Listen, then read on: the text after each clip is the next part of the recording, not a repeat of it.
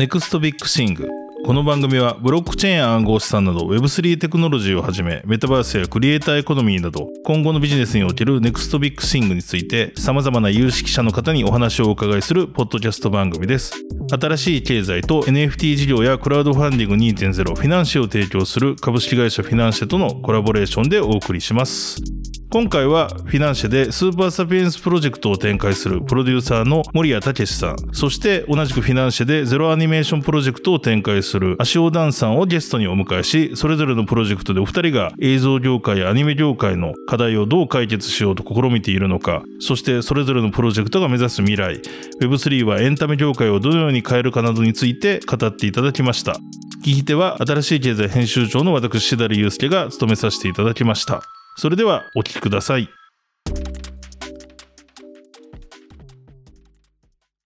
今回のネクストビッグシング、ゲストはスーパーサピエンスプロデューサーの森谷武さん、そしてゼロアニメーションのファウンダーの足尾ダンさんにお越しいただきました。よろしくお願いします。よろしくお願いします。お願いします。よろしくお願いします。で、お二人は現在フィナンシェでですね、トークンのプロジェクトをまさにされてるところだと思うんですけれども、まずちょっと初めにですね、そのお取り組みとかですね、それぞれの業界のどう改善しようかというお話をこれからお伺いしていこうと思うんですけど、まずはじめに簡単に自己紹介の方をいただければと思いまして、まあこれまでのお取り組みなども含めてですね、森谷さんの方からお願いできますでしょうか？はい。ドラマ映画プロデューサーをやっております、えー森谷武と申します。株式会社アットムービーの代表をやっております。そんな中で日本初のエンタメ DAO、えースーパーサピエンスというのを堤幸彦監督、えー元広克之監督、佐藤祐一監督らと共にですね、立ち上げまして、今現在、日本のエンタメの新しい仕組み作りを目指してやっております。うんはい。そんな感じです。ありがとうございます。はい。はい。続いて、足尾さん、いかがでしょうか？はい。よろしくお願いします。お願いします。僕の方はですね、ゼロアニメーションという NFT 初のアニメスタジオっていうところを、まあ、運営させていただいておりまして、その代表を務めておりますという形です。で、ゼロアニメーション自体が何を目指しているのかって言いますと、わさびさんと結構似てはいるんですけれども、はい。まあアニメっていう側面からエンタメの新しい形を作っていきましょうっていうところを、まあ、掲げておりまして、参加型の仕組みですとか、そもそも今までの業界構造と全く違った新しい作品の生み出し方みたいなところにチャレンジをしているような、そんな団体になっております。ありがとうございます。はい。じゃあちょっとですね、現在あのプロジェクトの方がまさに進行している状況だと思うんですけれど、まずスーパーサピエンスさんの方からですね、まあ、あの、これ聞いてる方でご存知の方も結構今までも取り組みいろいろ発表されてるので多いかもしれないんですけれども、今もちょっとお伝えいただいたんですけれども、具体的にはそのトークン発行して、それを購入した人とかにどういうインセンティブがあってみたいな、あの、スーパーサピエンス全体のまあプロジェクトどんな形なのかっていうご説明いただくことできますかね？そうですね。今日本のエンターテインメント、も特にまあ映画業界というか、はいところで言うと、まあクリエイターファーストじゃない現状があって、うん。やっぱりそこを実現していくためには、僕らがまあ本当にオリジナルの IP を作り出して、はい。で、えって、それを実際に一気通貫させて映像化していって、お客様に届けていくまでを自分たちでやろうじゃないかっていう。ところで始めたんですね。で、はいまあ一番最初にトークン発行させていただいて、ファンディングで支援いただいた資金は、まず最初に自分たちの原作を作る。はい。で、それを Webtoon という形で発表していこうといううんことで、はいそれのえー制作に取り掛かっていて、まあ今ほぼ1年ぐらい、えーはい経ってるんですけど、間もなく、えーそれ発表できる状況になってくるかなるほなという感じで、まあ、はい。その Webtoon で描いた世界観、うん。まあ、ビジュアルも含めてなんですけども、はそこからジェネラティブな NFT をですね、うん。生成させていただいて、はい。去年の12月に、えーそれをまあ世界に向けて、まあ、発信させていただいたはいというような感じがあります。うんえっと、もちろん、その、日本のそのコンテンツ、はい。エンターテインメントっていうのが、ちょっとこう内向きで、うん。ドメスティックな展開しか見えないなってはいいうはい。中で言うと、スーパーサピエンスとしてもやっぱりグローバルに行くために、うん。本当に Webtoon だったり NFT っていうことをうん。経由しながら最終的に自分たちの映像作品、まあもちろん実写であったり、アニメーションであったりと多岐にわたっていくと思うんですけど、はいはいそれをどういうふうにえー自分たちで届けていくかっていうことをやるためのプロジェクトなんですけど、なるほど。まあ本当に数多くの方がはい。参加していただいて、実際に本当に資金も集まって、はい。活動できているんですけれども、うんうんまあ、ここからが勝負かなとなるほど、なるほど。思っていて、うん。いかに自分たちの掲げたビジョンをあの実行していくかうん。うってん。いう段に、まあ1年ちょっと経って、えー今本当に奔走している最中ですっていう感じですね。なるほど。はい。ちなみに通常のまあ映像制作とか、まあアニメ制作とか、まあその漫画とかもありますけれども、通常はまあその映画であれば、映画とかドラマであれば制作委員会とかそういう形で、はい。そこで予算があって作ると。で、あとまあ、ここ多分5年、10年ぐらい出てきたモデルとしてなんかクラウドファンディングで作るみたいなのもあったりすると思うんですよね。多くの人から資金を集めて。で、そんな中で今回は、そのフィナンシェさんのトークンでまあ、資金調達していろいろ取り組んでるってことなんですけど、どうでしょうかね？既存のなんか作り方とか、場合によってはクラウドファンディングもどちらかといえばそのエンドロールに名前乗りますとかですね。なんか特別試写会に行けますみたいなものが多くて、あんまりその、いわゆるそのコミュニティとなんか密でない感じがするんですけど、一方フィナンシェさんってその中ですごいこうコミュニケーションできるようなツールも揃っているじゃないですか。はいやっぱ。りそういう上で作品作るって今までのクリエイティブとだいぶ違ったものになりますかね？そのユーザーの声が反映されるとか、そこら辺でどう実感されてます？今。まあでも本当にあの毎週ツイッタースペースとかでうんスパサピナイトっていうので情報発信したりとか、まあその時に質問いただいたことに対してちゃんと答えていくとか、うん。えーはたまた、まあ本当にオンラインのスペチャっていうので、はい。自分たちサポーター会議をしっかりやっていこうみたいな感じのことうんが、あの、始まっていたりとかするんですけど、まあ、もともと日本の映画とか、はい。映画今の業界っていうのは本当に参加できる人たちが限られている。うん。で、ねプレイヤー、が限られてくる。例えばうんテレビ局であったり、はい映画の配給会社であったり、はい。まあ、はたまた出版社であったり、ね作側の出版社であったりとか、ってことで言うと、一般の人たちっていうのは最終的には成果物を見るだけっはい。ていうことに。になっていて、いや、もうそんな時代じゃないだろうと。うん。そのプロセスを見せていこうじゃないかと。はいはいはい。うん、で、そこで参加している感を出してもらって、最終的に成果物も、うん。もうすでに応援者が集まっているっていう状況の中で公開されていったり、うん配信されていったりするっていう環境づくりをしないと、はいもうなんかこう、それ自体がもうエンターテインしてないんじゃないかってういう。ん。要はそのプロセス自体をエンターテインしていくっていうこと。っていうのを、まあ、スーパーサピエンスはやるために、ある意うん味そのトークンを持っていただいた方々は共犯者で、はい。ううん。それをいかにコミュニケーションできる一つの証としてはいはいはい。持っていっていただいて、うん。常に常に情報発信っていうのを一方的じゃない形にう、ん。うん、できる環境づくりをしているって感じですかね。うん。ありがとうございます。はい。はい。いや、だからそこがちょっとやっぱり新しい形ですし、まあ、今おっしゃってたように、もうそうしていかないと、コンテンツビジネス、もしかしたらそうなっていくよねっていうところですよね。むしろそうしないいと、みたいな。うん。プロセスエコノミーみたいな形のことも掲げてるんですけど、はいそれをやっぱりやっていかないと、いろいろなことがなんか立ち行かないっていう状況にもなってくるんじゃないかなとも思いながら、うん。成果物の先にこれまでこういうふうにこの映画作りましたっていうはいメイキングが公開されるんですはいけど、はいはいはい。遅いよって思うすごくなんか、まあそうですよね。うん。何やってんだよみたいな。こうやって今作ってるんですよっていうのをどんどん公開していくべきだろうと確かに確かに。思いながらやってるって感じですね。なるほどう。ん。ありがとうございます。はい。足尾さんは、今のお話も多分アニメ業界にも近いものがあるかもしれないんですけれども、まず足尾さんの、えっと、ゼロアニメーション、そしてフィナンシェさん上じゃなくですね、その前にまず NFT プロジェクトをあの、立ち上げられてるじゃないですか。そのあたり、はいまず、足尾さんのプロジェクト全体の、とフィナンシェさんで何をやってるかっていうところとですね、あと、今の森谷さんのお話受けてですね、ちょっとアニメ業界としても似たようなものなのか違う課題感があるのか、そのあたり教えていただければと思ってます。はい、わかりました。はい。今、フィナンシェさんでやらせていただいているはいゼロアニメーションの企画自体は、その、はいまあ、先ほど設楽さんもおっしゃっていただいたように、もともと NFT プロジェクトの anim.jp っていうプロジェクトがありまして、はいはい。でそちらが一応ベースになっているプロジェクトでして、で、スパサフィさんとはちょっと順番が逆なんですけど、フィナンシェさんでファンディングを行ってからの NFT っていう流れと逆で、はい。NFT をやってからフィナンシェさんにやってきたパターンっていう感じになってまして、うんうん。で、その NFT プロジェクトでやろうとしてることと、まあ、フィナンシェさんでやろうとしてること自体は一貫はしてるんですけど、うん。何をやろうとしてるかって言いますと、まあ、もともとアニメの業界とかも、まあ、はい課題というか、まあ、元々そういう手法だったっていうだけなんですが、はい。まあ、一応3段階構造になってるなって考えてまして、ほうほう。まあ、原作を持っているところと、まあ、制作をしていくところと、あとは、それを、まあ、資金管理をしていって、運用していくところっていう、まあ、そこが制作委員会になってくると思うんですが、うんその三重構造になっている、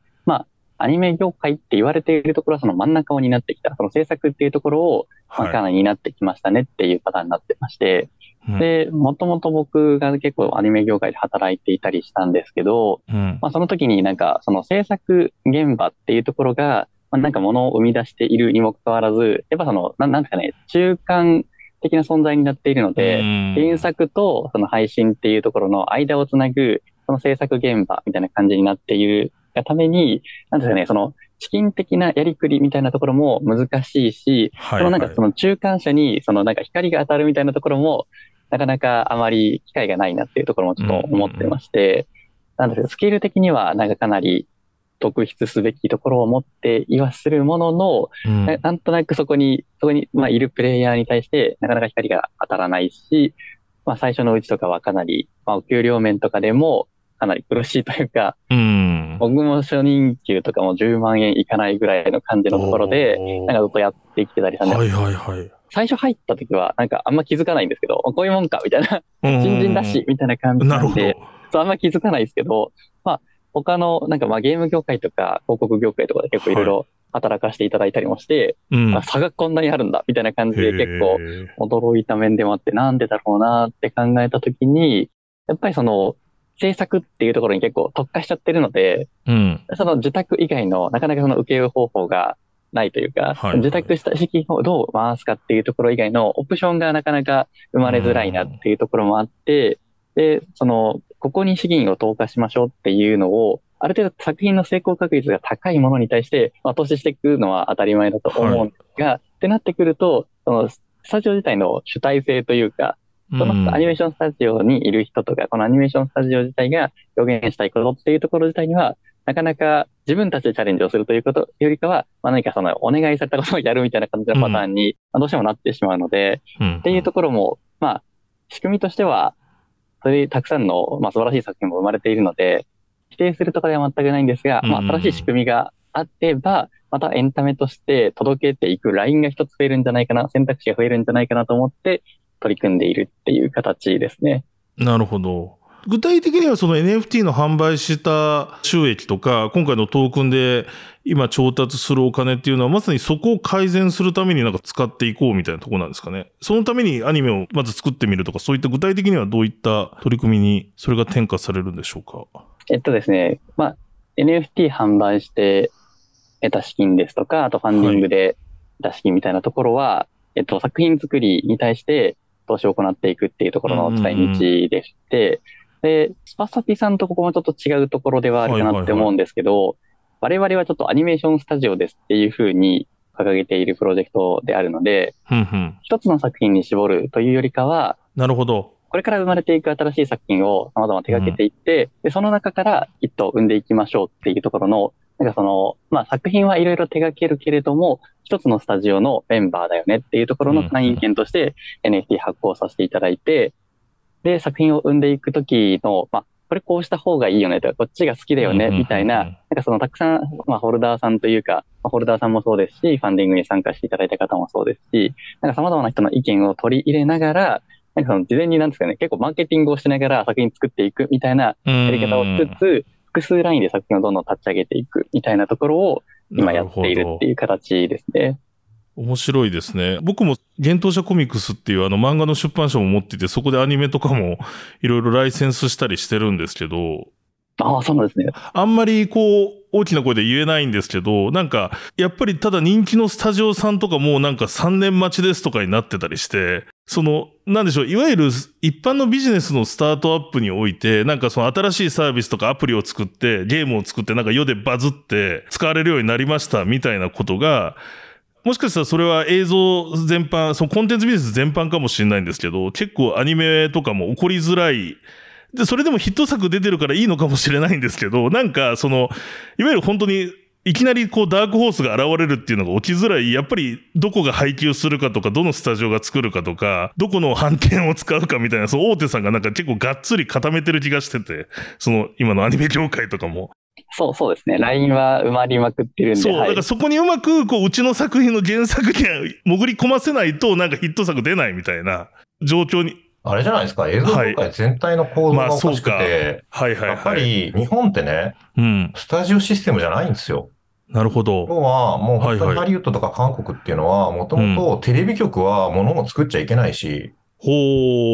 ええなるほど。放送する免許を持ってる人がなんで、あの、独占的に物を作ってか。放送することが、はできないよねと。なるほど。だから、独禁法違反にやっぱり抵触するから、うん。うん。法律でテレビ局は作っちゃいけないんですよ。報道、報道化編成っていうはい。方式なるほど。セクションしかないんですよ。そうか。で、要はプラットフォームであれってことですよね。はいだから免許持ってるところは。うんうんうんはい。だから、物を作るクリエイターとか、スタジオっていうのは、独立していろんなところに存在していて、その人たちがいかに面白いものを作るかっていう。はいはい。で、それ、だからこそ面白いものが生まれてるんですよ。うーん、なるほど。だから、そこで切磋琢磨するっていうことがもう、もう法律でそうなってるっていうか。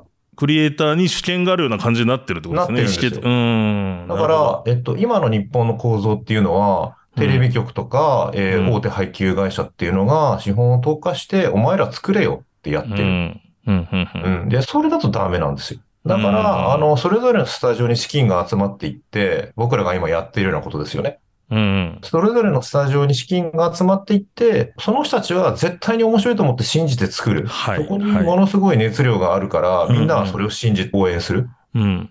っていう形でやっていかないと、もう絶対に世界には出ていけないし、日本のコンテンツなるが。ほど。なるほど。うん、要は大手の人たちの大資本によって、うん。うん。はい、作ってくれよってやってる状況では、もう日本の人口も1億切っていく時代が来るとしたら、確かに。世界に出ていかない限りは、えー無理だと。でもその時何が必要かっていうと、コンテンツ力なんですよ。うん。そうですね。うん、で、それを実を作るのはスタジオうん。たちうん。でやって、それは、なんかこう、うーん、大手資本の側からすると、お前ら制作会社だろっていう目線ではなくて、はいはい。いかがですか？どんなものを次考えてるんですか？うん。もしくは、スタジオたちがこんなものを考えている。でも僕らはもう作ることを決めているよ。なぜならば作れるから。っていう状況を、の環境を作り出して。本当に面白いものを作って、本当に作りたいものを作って、ちゃんとそれがクリエイターにリジウムを生んでいくっていう環境を作れば、うん。もっと面白いものができてくるはずなんですよ。で、コンテンツの力上がるんですよ。うん。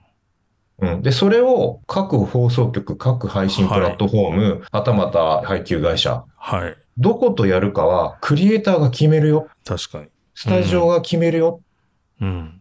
っていう方向に持ってかないと、そうですね。まずいんですよ、今。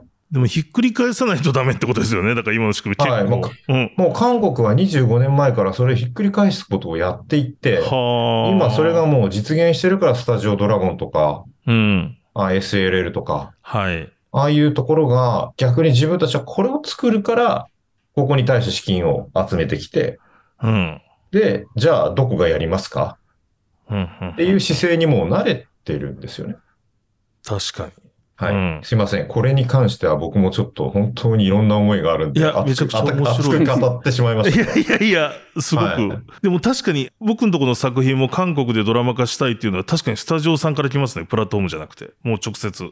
そうですよね。うん。うん。今おっしゃってたようなお名前の。うんなるほど、なるほど。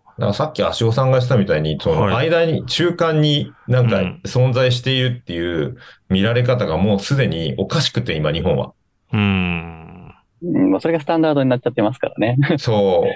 そうなんですよね。そこは、あまあまあ、うん。だからこそ、安く大量に生み出せたみたいなところは、まうん。功績っちゃ功績なのかなっていう気はしますが、これからそれがずっと続くかというと、まあそうでもないよねっていうところはあるかなと思ったりしてますねって感じですね。う。うんん。だからそれをずっと続けてると、もう本当に疲弊するし、もう。それは本当そうだと思いますね。うんうん。だからそこを変えるための、はいい、わゆるこのエンターテインメントの、この、現状ひっくり返すぞって言って、うん。スパサピは始まったんです。なるほど。で、そこで、まあ、この Web3 というか、そのトークンだったりを使って、まあ、お金を集めることだったり、そのもう、なんでしょう。いわゆる共犯者を増やすことによって、その流れを変えるパワーにするってことですよね。そうですね。うんだから、やっぱり、エンタメをこう、受け取る人たちうん。も同じフラストを抱えていたんだなってことは気づきました。はいはいはいはいはい。なんでいこんな一方的なんだろうっていう。確かに。そこの部分はめちゃくちゃあると思ってて、まさにもしかしたらその経済成長してた頃は、その既存の日本のコンテンツビジネスの作り方っていうのが、まあ、要はお金がジャブジャブあって、もう街もどんどん今作られてるみたいな時はなんか一つこう、一個のこう、なんでしょう、システムとして機能してたと思うんですけど、はい。まあ、こういう経済状況になってきて人口も減ってるみたいな状況の中で、それが残っちゃってるっていう状況はありますし、で、気づいたらあれですよね。やっぱり日本のコンテンツ力というよりは韓国とかに本当に負けてんなっていうのがもう結果として出ちゃってる状況ですからね。うんまさしくその通りです。はい。で、だから結果的になんかこう、受け取り側も、まあ、受け取り側はもちろん、じゃあ韓国のドラマ見ればいいかってことで選べちゃうんですけれども、うん、ただ、ね、できれば国内のものっていうところができなくなってきてるので、まあなんか負のスパイラルみたいになっちゃってますよね。日本にいる見る人もあんまいいことないよねっていう、このままの状況続くと。うん。まあ、中途半端に1.2億っていう人口があって、そこに市場があって、はいで。その中でなんとか回るようになっちゃってるっていうところで、うんあぐらをかいた日本経済って感じがちょっとあると思うんですけどうん。確かにうん確かにだから、そこに向かって作るんじゃなくて、そうんこ、その市場に対してこう投げていくっていう考え方ではなくて、うんうん。その市場以外のところに放っていくっていう考え方で、えーこれからやらないと、多うん分、もう本当に限界が来てるなっていうのは感じてますね。うん。そしてさらにあれですよね、先ほどスーパーサピエンスも、まあ世界に向けて NFT 販売しましたっていう話もありましたし、いわゆるゼロアニメーションさんの、あの、アニームさんとかも、まあ別に NFT 販売とかはもう国境関係ないじゃないですか。あれ海外の方も結構買ってるんだと思うんですけれども。うん。そうですね。やっぱりそこら辺もやっていかないとダメですよね。もうスタートから海外に出していくっていうか、ある程度その、日本だけを巻き込むだけじゃないですよね。うん。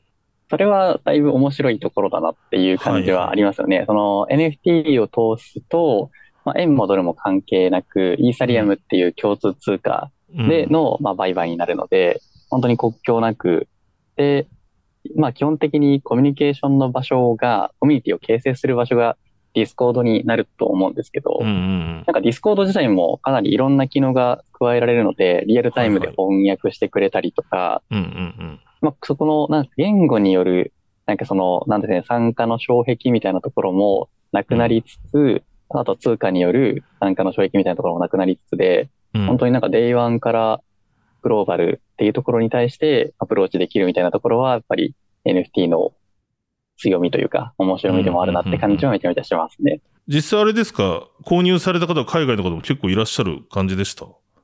あ結構いらっしゃいますね。多分ディスコードとかの状況を見てても、どれくらいですかね？まあ日本の方多いですけど、4分の1ぐらいは海外の方いいらっしゃるなって感じで、中国語圏の方と、あとは英語圏の方がはいはいは。かなり入っていただいてるなって感じがしますね。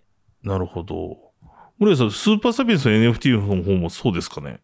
そうです。ね。本当に4分の1から3割ぐらいの方々は海外がいらっしゃって、えーそうですね。僕びっくりしたんですけど、はいこの間、あの、8シップスっていう NFT のプロジェクトの東京でのパーティーがあって、はい。で、スーパーサピエンスのキャップとスーパーサピエンスのパーカーを着て行ったら、はいはいはい。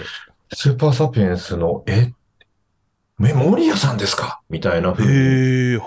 なる感じがあって、ちょっとびっくりしました。僕全くその領域の専門家じゃないですよ。はいはいはいはいはい。なるほど。本当に、ああ、ほどなと思って。だからそういった意味では、すごくその NFT っていうのを、こう、絡めることで、うんうんうんものすごくオープンマインドな感覚にもなれますし、つまりそのグローバルな意味なんですけど、だし、集まってる人たちはもうとてもクリエイティブで、うん。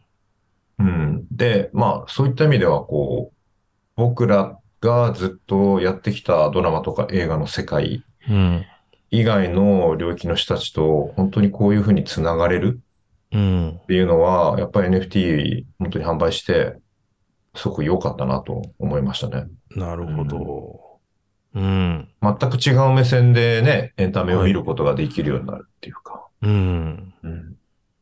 なんかやってみて、はい。NFT やってみて思ったことはい なんですけど、うん。多分森谷さんも感じてらっしゃるかもしれないですけど、うんなんか異様な結束力というか、なんかそう、普。通のクラウドファンディングとかと違って、はいはいはいはい。仲間みたいな感じがめちゃくちゃ強いんですよね。ね。まあなんか同じものを買って共有しているっていうところもあるのかもしれないですけど、うんまあなんかブロックチェーンっていう目に見えないものではあるものの、まあなんか絶対に消えない証明を共有してるみたいな体験にはなってると思うので、っていうところで、なんかつながりの濃さみたいなところとかが、なんかめちゃくちゃ高いなって思ってましうんて。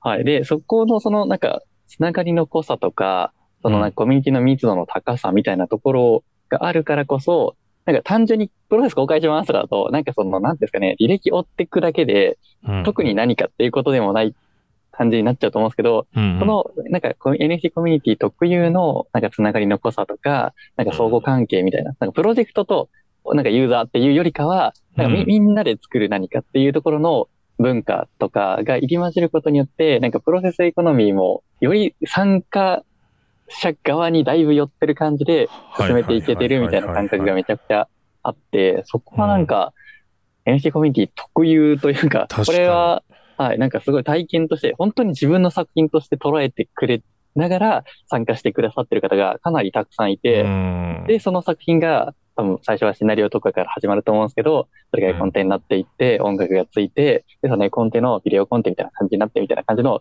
成長を順々に追っていってくださるので、ななんかその、どんどんこれが形になっていく感動みたいなものが結構コミュニティの中に生まれてる感じがめちゃくちゃありまして、そこが単純にどっかに集まって何かを見て共有するっていう話よりかは、結構もうちょっと精神的な奥の方のつながりもありながらの、なんかその時系列でどんどんものが出来上がっていって、これが僕たちの作品になっていくんだっていうワクワクを共有できるのは、なんか今までに全くない体験なんじゃないかなとうん思ったりしながら運営してましたね。いやでもそうですよね。なんか、いわゆる、オンラインコミュニティとか、月額サブスクで入ってます、ファンクラブとか、そういったものって今までももちろんあったですけど、やっぱりどこか受動的な人も多かったですし、まあ別にそう受動的であることも別に否定はされない状況ではあったんですけれども、でもなんかそういうのを逆に裏で運営している人に聞くと、いかにそのコミュニティを活性化させるかみたいなのが一番の課題だったりするみたいな。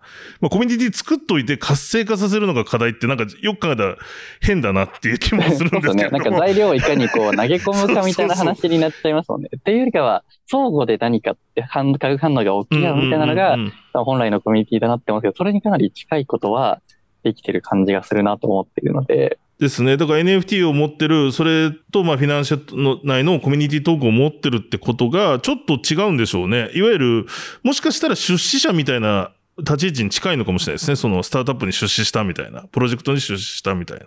うん。うんで僕らの場合はトークン買っていただいたら NFT もあげるみたいな感じのことをあ、やってたりす。るので、はい。なるほど、なるほど。本当にもう一体となっていくみたいな感じで運営していこうかなと思ってます。なんで、フィナンシャルさんでやってる、あ、まあ、スパサキさんでやられている共犯者っていう表現はかなりまさにだなって、めちゃめちゃ思いますね。えなるほど。ーだからその共犯者っていうふうに、まあまあずっと堤監督がずっとおっしゃってたんで、はい。あのサポーターネームが共犯者になっちゃったんですけど、うん。このものづくりってもともとすごく孤独な作業で、はい。うん。そうですねうん一人のクリエイターが何かを思いついて、それをどうやったら実現できるか、形にできるかってことを、こう一人で考えながらやるっていうのが、まあほぼほぼだったのが、うん。こういうことを考えてるんだよねって言える、相談できる人たちができてるみたいな感じ。確かに。うん。うんで、そうすると、こうなんじゃないかなとか、はい。こういうのは面白くないですかねとか、うん。いうことを言ってくれる人がものすごいたくさんいるってことですよ。うんうんうんうん相談相手が。編集者がいっぱいいる作家みたいなね。めちゃくちゃいっぱいいるみたいな。だからそういった意味では、もう常にあの、まあ監督とかプロデューサーって存在っていうのは、まあ最初すごく孤軍奮闘するわけですよ。はい。うはい。ん。なんだけど、こういうこと考えてるんだよねって言った瞬間に、こうだ、ああだ、こうなんじゃないっていうことが、うん。ものすごく戻ってくる、跳ね返ってくるっていう感じっていうのが、今、コミュニティやってて、うん。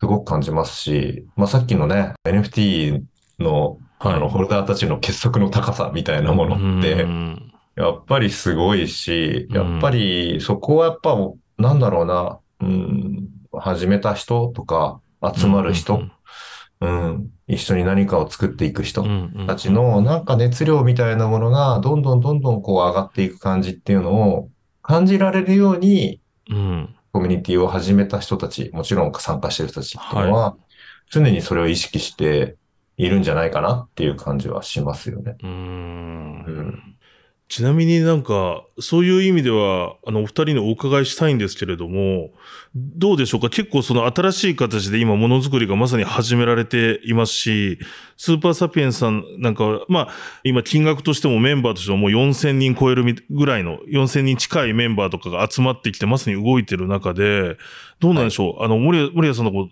同業他社さんとかから、どんな、なんか、見か、見方されてる、あの、声上がってますかなんか、いいね、う俺もやりたいみたいなところが多いのか、はたまた、いやいやって言ってるところもあるのか、なんか、そのあたりの周りの声ってどう？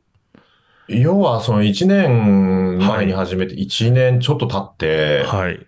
えっと、まあその1年間の間には、あれって何やってるんですか？森谷さん、あれな、スーパーサピって何ですか？っていうのを、はい。こう、こっそり、こっそり聞かれる感じですね。テレビ局の人とか、映画会社の人とかから、はいはいはい。あれは一体何なんですか？でうんあ、ちょっと教えますね。うんいう感じでバーってこう。はいはい。で、まあ1年経ったら、なんか、例えば NFT を出すとか、その Web3 とエンタメを掛け合わせていくとかってことが、なんとなくこう、普通にう。なん景色になってきてるかなっていうのを実感していて、はいはい。そうすると、感度の高いうん。エンタメ業界の人たちはい。が、はいはい。ちょっとどうやったら参加できますか？うーん。いうような問い合わせをされたり、はい。例えばこういうことをやったら、何がコラボできますか？とか、うんうんうんうんうんうん。スパサピと、はいはい。みたいなことで、じゃあこういうふうに参加してください。僕らはこういうコラボレーションの提案をさせてもらいますし、お互いに何ができるかっていうのを考えましょうみたいなことを話せるような相手が増えてきてます。うーん、なるほど。うん。そうですよね。確かに。まあ、はいちょっと世の中にだいぶ広がったっていうのもあるかもしれないですけれども。う。うんん。ただなんか、未だにとはいえ、僕もメディア業界の人と話してると、いや、うちもやんなきゃダメなんだよねが、なんか決め台詞みたいな。はいはい、はい。でも、御社やっててすごいね、みたいな。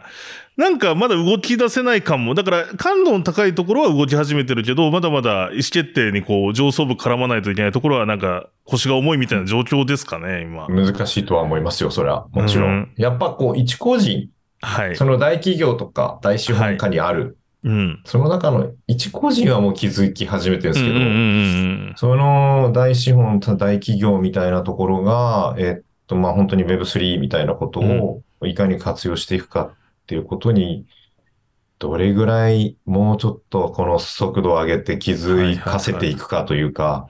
気づいていってもらうかといううんか、うんうん。向こうが気づくかとか、はいはいはあの、いろいろあると思うんですい。けど、うんそこはもう少し時間がかかるのかもしれませんし、何か、あこうやってやってうまくいったんだうん。っていう一つの成功事例みたいなものが出てくると、はい一。気に加速化するんだろうなとは思います。確かに。うんでもそういう意味ではスーパーサピエンスに結構かかってる部分あるかもしれないですね、日本い。やー、もうそのつもりでやってますから。は はい。い。ありがとうございます。ちなみにアニメ業界の周り、足尾さんの周りとかではどう、今回の、まあ、全般的な取り組みどう言われてたりします？周りから。そうですね。アニメ業界自体の人たちは、はい。おそらくうん。Web3 ちょっと距離置きたいっすみたいな人が、あかなり多い感じの印象ではあるんですけどー、はいまあ。でもここ1年、僕らは去年の7月ぐらいに始めさせていただいて、はい。で、なんか、まあ、いろんなスタジオさんとかに活用した方がいいですよ、みたいなお話とかを結構させていただいてたんですけど、去年の段階だったらまだ、うーん、みたいな、やる意味ありますみたいな感じの話が多かったんですけど、今年に入ってからは、かなり、ななんていうんですかね、ちょっと風向きがやや変わりつつあるのかなっていう感じもしまして、うんうんうんうんちょっと一緒にやってみようかみたいな感じの、なんかお話がかなり通りやすくなってきたなっていう感じは。あったりするので、うん。既存のアニメ業界のプレイヤーの方とかも、これからはちょっとどんどん入ってくる形になりつつ、まあ、ちゃんと作品ってできていくよね、みたいな、そのまあ実績さえ一個作ってしまえば、そこからはもう本当にまあポンポン生まれていくみたいな形にはなっていくんじゃないかなと思ったりしてますね。うん。確かにちょっとだからゲーム業界とかに近いかもしれないですね。ゲーム業界もなんかその大元のところは、まあこれもいろんな会社の意見があるんですけど、なんかやっぱりちょっとこう Web3 かと距離を置くみたいな雰囲気があるところも感じるので、うん。そうですね。まあユーザーさんと、なんですかね、まあ距離近いといえば近いはいはいはい。業界ではあると思うそうので、ですよね。うん。まあ Web3 に感度が高い人っていう人が世の中のまあ大多数ではないと思うので、そうですね。うん。あまりわからないことは多分やりたくないみたいな感じの話になってくると思うんですけど、でも逆にうん、Web3 に興味があるとか、まあ、トークン持ってる、NFT 持ってる、ウォレットを持っていますよっていう方たち自体は、うんまあ世界中でちょっとずつは増えていってるかなと思うので、逆にその人たちにとっての新しいエンタメ体験みたいなところを、まずは提供していって、あ、これほんやっぱり面白かったねっていうものが気づけたら、逆にそこが徐々に、じゃあまあウォレット持ってみて、なんかそのウォレットを持つ感覚も、ちょっと暗号資産的な投資商品を持つっていうよりかは、どちらかというと、なんかエンタメ用のゲームコイン持つみたいな、なんかう、んゲーム内通貨持つぐらいの感覚で、はいはい。はいこれを持ってるといろいろ楽しい体験ができるよね、みたいな感じのものに、なんかそうイメージがなっていけば、もうちょっと、まあいろんな人が参加していただけたりとかするのかなとか思ったりは、ちょっとしたりしてましたね。ありがとうございます。はい。ちなみにちょっとゆ今、各業界の反応みたいなお伺い、あの話をお伺いしてきたんですけれども、実際今、両プロジェクトともフィナンシェさんを使ってるということで、その、今実際フィナンシェさんのまあシステムですね、そのアプリとか多分コミュニケーションツールとかあると思うんですけど、そこら辺、なんか使用してみていかがですか？なんか良かったところとか、もっとこういう機能が欲しいとか、なんかそういうのものはありますでしょうかね？なんかコミュニケーションの部分でもっと改善したいなっていうことはもちろんたくさんあって、うんまあコミュニケーションのしやすさとか、うんその、そういったところは正直、ディスコードと併用したりすることで解決はしていってるとは思うんですけど、はいはい。まあ、だから、まあ、いろいろもう本当にかなり、まあ、毎週コミュニケーション、フィナンシャルの方々とは取らせていただいているんですけど、うん。まあ、いろんな課題はあって、やっぱり、プロジェクトに対してどういうふうにフィナンシャルの人たちが、うんこう、思いを持ってるかみたいなこととか、うん。そこの思いの共有みたいなものを、まあ、しっかりとやりながら、プロジェクト自体、コミュニティ自体を活性化させていくっていうことうん。うん。を目指さないといけないなとは思うんですよねな。るほど。うん。もちろん、フィナンシャルのアプリを使って、こういうことがやれ、やり始める。それを始めることはできているけれども、うん、まあ、このプロセスをどういうふうに、おお互いにですよ、うん。プロジェクトオーナーとフィナンシェってうん。いうはい。関係性の中で、えーどういうふうに、こう、うん、活性化させていくかというか、うん。うん。うん、いうことは、一つ、常に課題になることだなとは思いますね。要うんは、始めてしまえばいいってことではない。はいはいい。かにやり続けることが可能な、可能にするかっていうことが、うん。やっぱり、まあ、大きいとこだと思うのうで、ん。それは本当に、そういうことを感じながら、一年間今走ってきてうるん感じではありますね。なるほど。うん。翔さんいかがですか？フィナンシェのその仕組みとか使ってみてアプリとか。そうですね。まあ一番でも良かったなって思ったところは、うんウォレットを持っていなくても Web3 体験の入り口になっていただけるみたいなところ確かが、に確かに。やっぱり一番良かったなと思ってまして、うんまあその、まあ去年の7月に NFT でリリースさせていただいた時はいに参加していただいた方とは、また別の方とかが興味を持っていただいて、入っていただいたりしてたりするので、まあこの活動内容自体に興味さえ持っていただいていれば、まあその入り口はその NFT であっても、そのフィナンシェさんのトークンであっても、もこちらでもいいかな。私のフィナンシェさんのトークンであれば日本円で買えるし、みたいな、ちょっと、なんですかね、Web3 と、その今までのクラウドファンディングのなんか中間的な感じで一致していただいていることで、なんかその、まあ参加するハードル自体は下げていただいているのかなっていうのは思うので、そこはめちゃくちゃありがたかったかなと思ってますね。確かに結構年配の人にメタマスク入れてくださいっていうの大変ですからね。あの、大変大変です大変ですよね。大変なんです。大で変ですも、いや僕もやっぱそうですね。フィナンシェという存在がなかったら、この方式を使って、はい。エンタメのなんか状況を変えていこうなんていうふうに、やっぱ思わなかったと思いますし、うんうん NFT をこう本当に発行していくっていうことみたいなところに、それとエンターテインメントをこう結びつけていくっていう発想にはならなかったかもしれないなというのが一番大きいところかな。うん確かに確かに。うん。ポジティブなことそうを言うと。ですよね。まあ、そうですね。やってほしいみたいなところはありつつも、そうそうそうそう。まあ、うん希望としてはやっぱりその、今いるそのエンタメを楽しんでいただいている、まあ、ウォレットとか Web3 とかよくわかんないけど、新しい体験したいですっていう人と、その、まあ、今やっている自分たちで結構がっつり Web3 ですみたいなことをやっていただいているその中間をつないでいただけるような存在にどんどんなっていただけるとめっちゃ嬉しいなって感じはありますね。はい。はい。ありがとうございます。ちなみに、今もうスーパーサピエンスはファンディング4回目ですかね。はい。もうメンバーもこの収録時点では4000人近くいて、はい。860万を超えるトークンが今総数として出されてます。で、一方、うん012の方は、今まさに初回のファンディング中っていうことですよね。はい、実施中ですね。実施中ということで、いかがでしょうか？まあ、期日までまだ少しあるというところであるあるんですけど、いかがでしょうか？まあ、実績のある森谷さんの方から、詳細になんかアドバイスとかあれば。あこんなことした方がいいよ ありがとうございます。ありがとうございます。まあ、そうですね。その、4回目っていうのは、まあまあ、間にその NFT と、こう、はい一緒になったファンディングが3回目があったんで、うん4回目になってるんですけど、まあ実質な感じで言うと3回目なんですけど、はいはいはいはい。まあ、最初に僕ら理念を掲げて、ボーンとうん。第1回始めて、う。うんん、で、そこで、まあ、だいたい5000万ベースありつつ、うんうんうん。で、2回目で、えー500、まあ、次は、その、人材育成をしたいっていう意味合いでの、うん、ことを始めて、えーまた、えー500万、580ぐらいがあって、はいはいはい。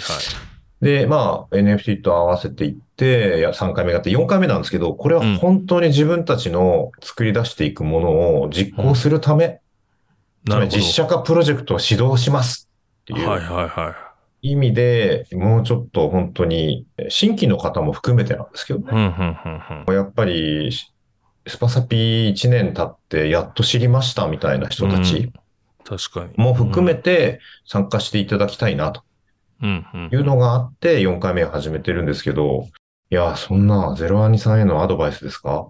はい。いや、と まあ一番ね、一番大切にしなきゃいけないのは、うーん、メニュー作りですよ、やっぱり。わかりやすいメニューですよね。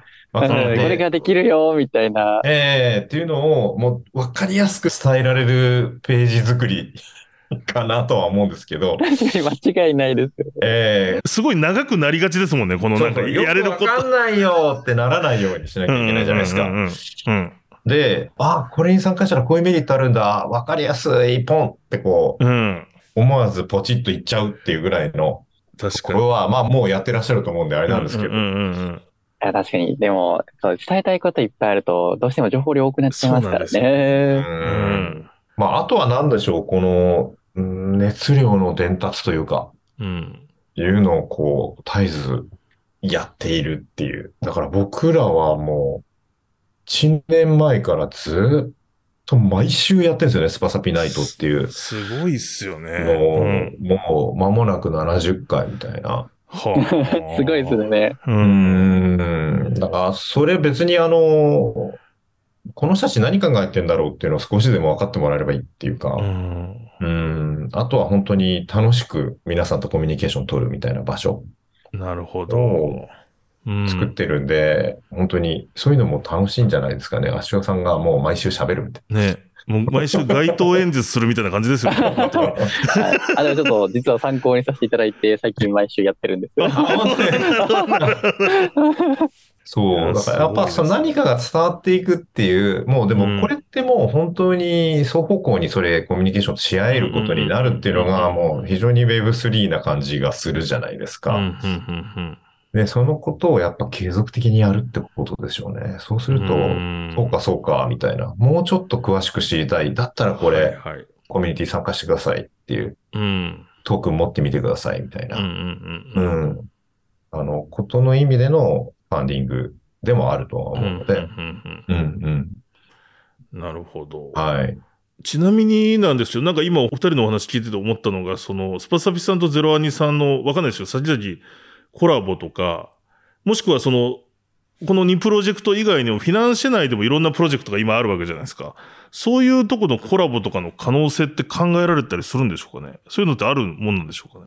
でも僕らもはい。オリジナル IP から始まって、それがわかんないですけど、いろんなところに枝分かれしていくっていうことを考えてるんでう、ん。絶対どこかでね、これのアニメを、確かにこ。のスパサピアニメをアニムさんと一緒にやるみたいなうん。ことが起きたりしたらすごいなと。すごいっすよね。うん。全然あり得る話な感じはそうですよね。うんはいうんなるほど。そしたらめちゃめちゃ熱いっすよね。う ん熱いですよね。こんなことが起きたらぜね。ぜひっていう感じめちゃくちゃありますよね。うん。しかもなんかそこをつなぐトークンとして、まあ、あの、フィナンシェトークンみたいなのも今仮想通貨として世に出てるわけじゃないですか。うん。で、確かになんかコ。ミュニティランキングみたいなのによってそれがまた配布されるみたいなのがあるんで、なんかコラボをすることによってこう、2プロジェクトの認知とランキングが上がって、またこう、フィナンシェトークンが入って、またそれが活動資金になるみたいなことが描けると綺麗ですね、なんか。いろんなプロジェクトとコラボしてみたいな。確かに確かに。うん。できたら面白いですね。面白いい。ですよね。うんあとなんかこういうそのフィナンセとか、もちろん NFT とかはい。っていうので、僕、すごく相性いいなと思ったのはファッションの領域かなとああ、思ったんですよ。はいはいはいはい。確かに。何かこうね、リアルとバーチャルうん、みたいうん、うん。なところが、やっぱり行き来できるという感じがう、ん。速いスピードが、確かファッションの方が。に。うん。っていうのは感じてます。だからちょっうんと、面白いそこはすごい、この間、あの、あの、国光さんにも電話して、はいはいはい。こういうこと思ったんだけどって、ちょっと一応伝えとくねって言って、あファッション領域ももしかしたら面白いかもしれないよね。あ、うん。うん。だってすぐにリアルになれるっていう利点が高い。高いですよね。で、さっきね、森谷さんもそのイベント行ったら、スパサビのパーカー着てたらみたいな話されてましたし。はい、はい、はい。うん。だから本当にファッションダオみたいのが立ち上がったら、すごい僕は応援したくなっちゃうなって気がし確かに。確かにフィナンシェさんってそういう、例えば本当に服作れますよみたいなところができてきたらそことコラボして、じゃあグッズができるっていうのは全然ありますね。そうですね。うん。面白ないんかそういうこともちょっとうんうん。ね、フィナンシェになんとなくこう、関わって気づくことっていう。う んですよね。やってみてなるあ、こういうのもあるんじゃない？みたいな。確かに確かに。うんうんうんうん。たりしましたね。ありがとうございます。はい。じゃあちょっと最後にですね、ちょっと逆に大きなビジョンみたいなのをお伺いしたいと思ってまして、まあ今お二人がやられてるプロジェクトもそうですし、まあこういったまあその、どちらかといえばまあ冒頭の話もあったように、その今のモデルをまあいかに改善するかみたいな、今の市場マーケットとか仕組みみたいなところで取り組まれると思うんですけれども、まあその5年後、10年後、そのご自身のプロジェクトだったり、で、ひいてはそれがその今いるエンタメ業界をなんかどのように変えていきたいかみたいな、そういったちょっと展望というか教えていただければと思うんですけれども。そうですね。僕らはスーパーサピエンス始めた時に、この方式、この方法論うん。みたいなものが、もう5年後ぐらいには当たり前になり始めるんじゃないかってことを言ったりしてます。うん。で、で、10年後は、こういうふうにエンタメを受け取る側の人たちと、はい。ものづくりをしているってことが、すごく当たり前になっていくんじゃないかな、うんなってるんじゃないかなとは思ってますし、それは本当に希望的観測というか、そういうふうになってほしいとも思ってますうんし、そうしていかなければならないだろうなとは思ってますし、うん。まあ、ある意味そこのためにやってるっていうところもあると。思います。はいはいはい。うん、で、そのスピードを上げるための Web3 うん、うん、うん。なのだろうなっていうふうにはいはいははい僕は感じながらやってますう。ん。だから先ほどの本当に結束力が高くなるはい。みたいな話とかもありましたけど、うん。それこそがですね、やっぱエンターテインメントに結構必要なことうん。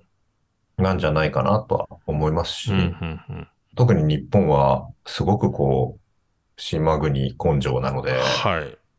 うん、そうではない展開ができる。方法の一つとして、僕は Web3 とエンターテインメントを掛け合わせていくっていうことをうん。今選んでやってるっていう感じなんで、うん。スピードを上げたい。うんそのために Web3 があるっていううん。感じではありますね。なるほど。だから10年後は、ああ、当たり前ですね、この感じっていうふうに、みんな同じようにやってるんじゃないかなっていうふうには思ってます。はい。ありがとうございます。あ、翔さんいかがですか？はい。まあ、展望というか僕たちが多分これからもやっていくこととしては、はい。まあ、あの NFT で始まったアニメ .jp とそこから派生したゼロアニメーションっていうラジオ、うん。まあ、両方で共通してると思うんですけど、まあ、エンタメって、そはい。の作っている人と、その見ている視聴者うん。で。あったり、まあ、体験する方っていうところが多分相互に混ざり合って最終的には完成するものと思ってまして、フフィルムが出来上がったら完成というよりかは、見てもらって心が動いた瞬間に何かが完成するっていううん。ものなんだろうなと思っているので、その、なんかその感動体験みたいなところの、まあ新しい形として、うんうん。まあその、まあこの作品を作り上げる、このスタジオで作品を作り上げるんだっていう一体感を持ったコミュニティから、様々なその人の思いとか、今こういうこと考えてるんだよね、過去にこういうことあったんだよね、みたいな、その人のいろんなパーツを集めていって、で、それを作品にして、っていう時点で、なんかその、うん。なんだろう、受け取った時にもう自分の要素が入ってるっていう状態になるっていうものをどんどん手掛けていって、作品を通して相互にコミュニケーションが取れるとか、最終的に作品は見るっていう形になるんだけれども、その中間のプロセスにいろんな人の思いとか感情っていうところが入っていることで、作品が出来上がった時には、もうこれはもう自分たちの作品であるっていうふうに誇りを持って作品を送り出すことができるし、その自分たちの思いとか、まあ、その人の生々しい感情みたいなところがちゃんと入ってることで、その作品が出来上がった後も、うんそうさらにその外の世界にもなんかそう波及していくみたいな、うん。っていうところの流れを、まあ、あの NFT コミュニティ通して作っていけたらいいなとうん思っているので、まあその人の心を動かすための新しいやり方みたいなところが、多分 NFT とか、まあそのトークンみたいなところを活用して実現していきたいことだなと思っておりますっていう感じですね。で、それができたら、はいやっぱ楽しいとか心が動くっていうところがあったら、まあこのやり方もありだよねっていうふうに市場に受け入れてもらったりとか、まあこの新しいやり方でどんどん作っていきましょうっていうふうになっていくかなと思うので、はい。体験としての精度をどんどん上げていきたいというふうに思ってますって感じですね。ありがとうございます。はい。いや、でも本当に、ちょっと僕もそういう意味では出版社という形でエンタメ業界の傍らにいるので、非常になんかそこの課題感みたいな感じてたんです。今日いろいろお話できてですね、非常になんか、そうですね、森谷さんおっしゃってたように、そのスピードを上げるってことですよね。そうしないと海外にも勝てないし、みたいな。そういうなんか、Web3 とかブロそのブロックチェーンってなんかすごい課題になんかこう評価されがちですけど、もっとシンプルになんかそれの速度を上げるぐらいに捉えた方がむしろなんかいろいろ使いやすいんじゃないかなっていう気も、うん。まあ思想的な部分はあるんですけど、そういうことよりもいかにブーストするかみたいに使えるかなと今日お話してて非常に思いましたし、うん。ね、これからどんどんとですね、スパサビさんはだからその2年目に入っていて、またファンディングで新しいとも増やしながら、はい。その Webtoon もめちゃくちゃちょっと僕も楽しみにしてますし、出ますよ。はい。出ます。出ますよねローンチしますからね。おー。はいでもそれ見てまたスパサビってなんだろうっていう人も増えるってことですもんね。要は。そうですね。多分 Webtoon でで世界中に増えると思いますけ多分。ああ、そうか。そうか。もう海外版も作ってるってことですど。ね。はい。もう作ってます。さすがですね。はい。だからちょっとそれ皆さんね、ぜひ楽しみにしていただければと思うし、多分そういう詳しい情報っていうのは多分コミュニティに入る、フィナンシャルでトークン買ったりするとですね、より多分先に先に見れたりすると思いますので、ぜひともチェックいただきたいなと思ってますし、ゼロアニさんの方もまさに今、初回のファンディング中ということなんで、今日のお話ご共感した方がいればですね、ぜひぜひフィナンシャルのページですね、この説明欄にあの、それぞれのプロジェクトのリンク貼っておきますので、そちらからチェックいただければと思っております。はい。はい。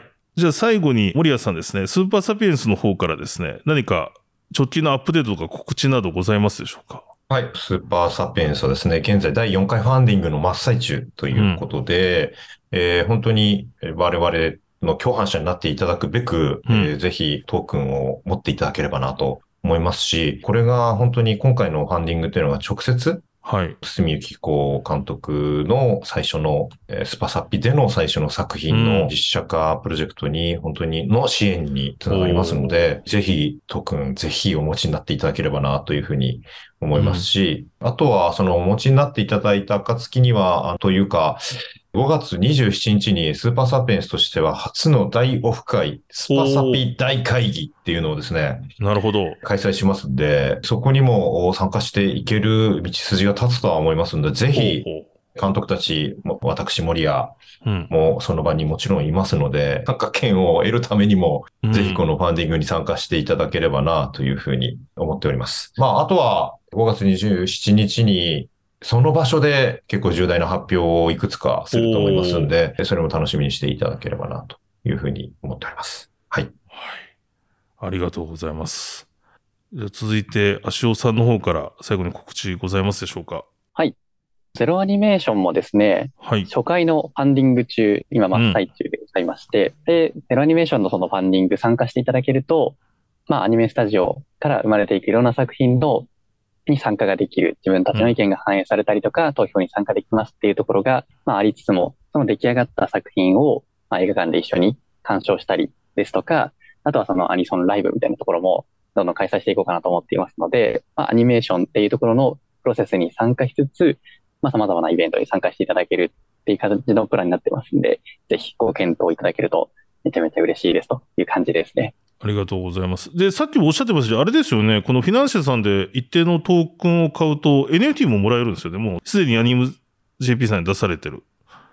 はい、ということですよねそうですね。ゼロアニメーションの前身になっているアニメ .jp っていうプロジェクトの NFT も、プランによっては、あの、渡していプランによるというっては感じになってますね。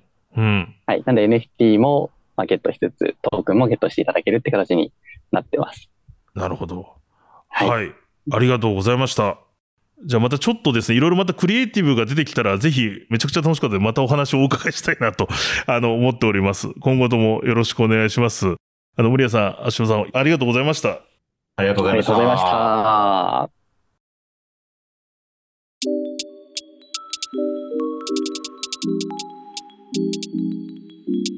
お聞きいただきましてありがとうございました。この番組では今後もこれからのビジネスにおける大きなトレンドの一つになるテーマについて様々な有識者の方のお話をお伺いしていく予定です。ぜひとも面白いと思っていただいた方は、ポッドキャストのチャンネルのフォローをお願いします。この番組は新しい経済とフィナンシェのコラボでお送りしました。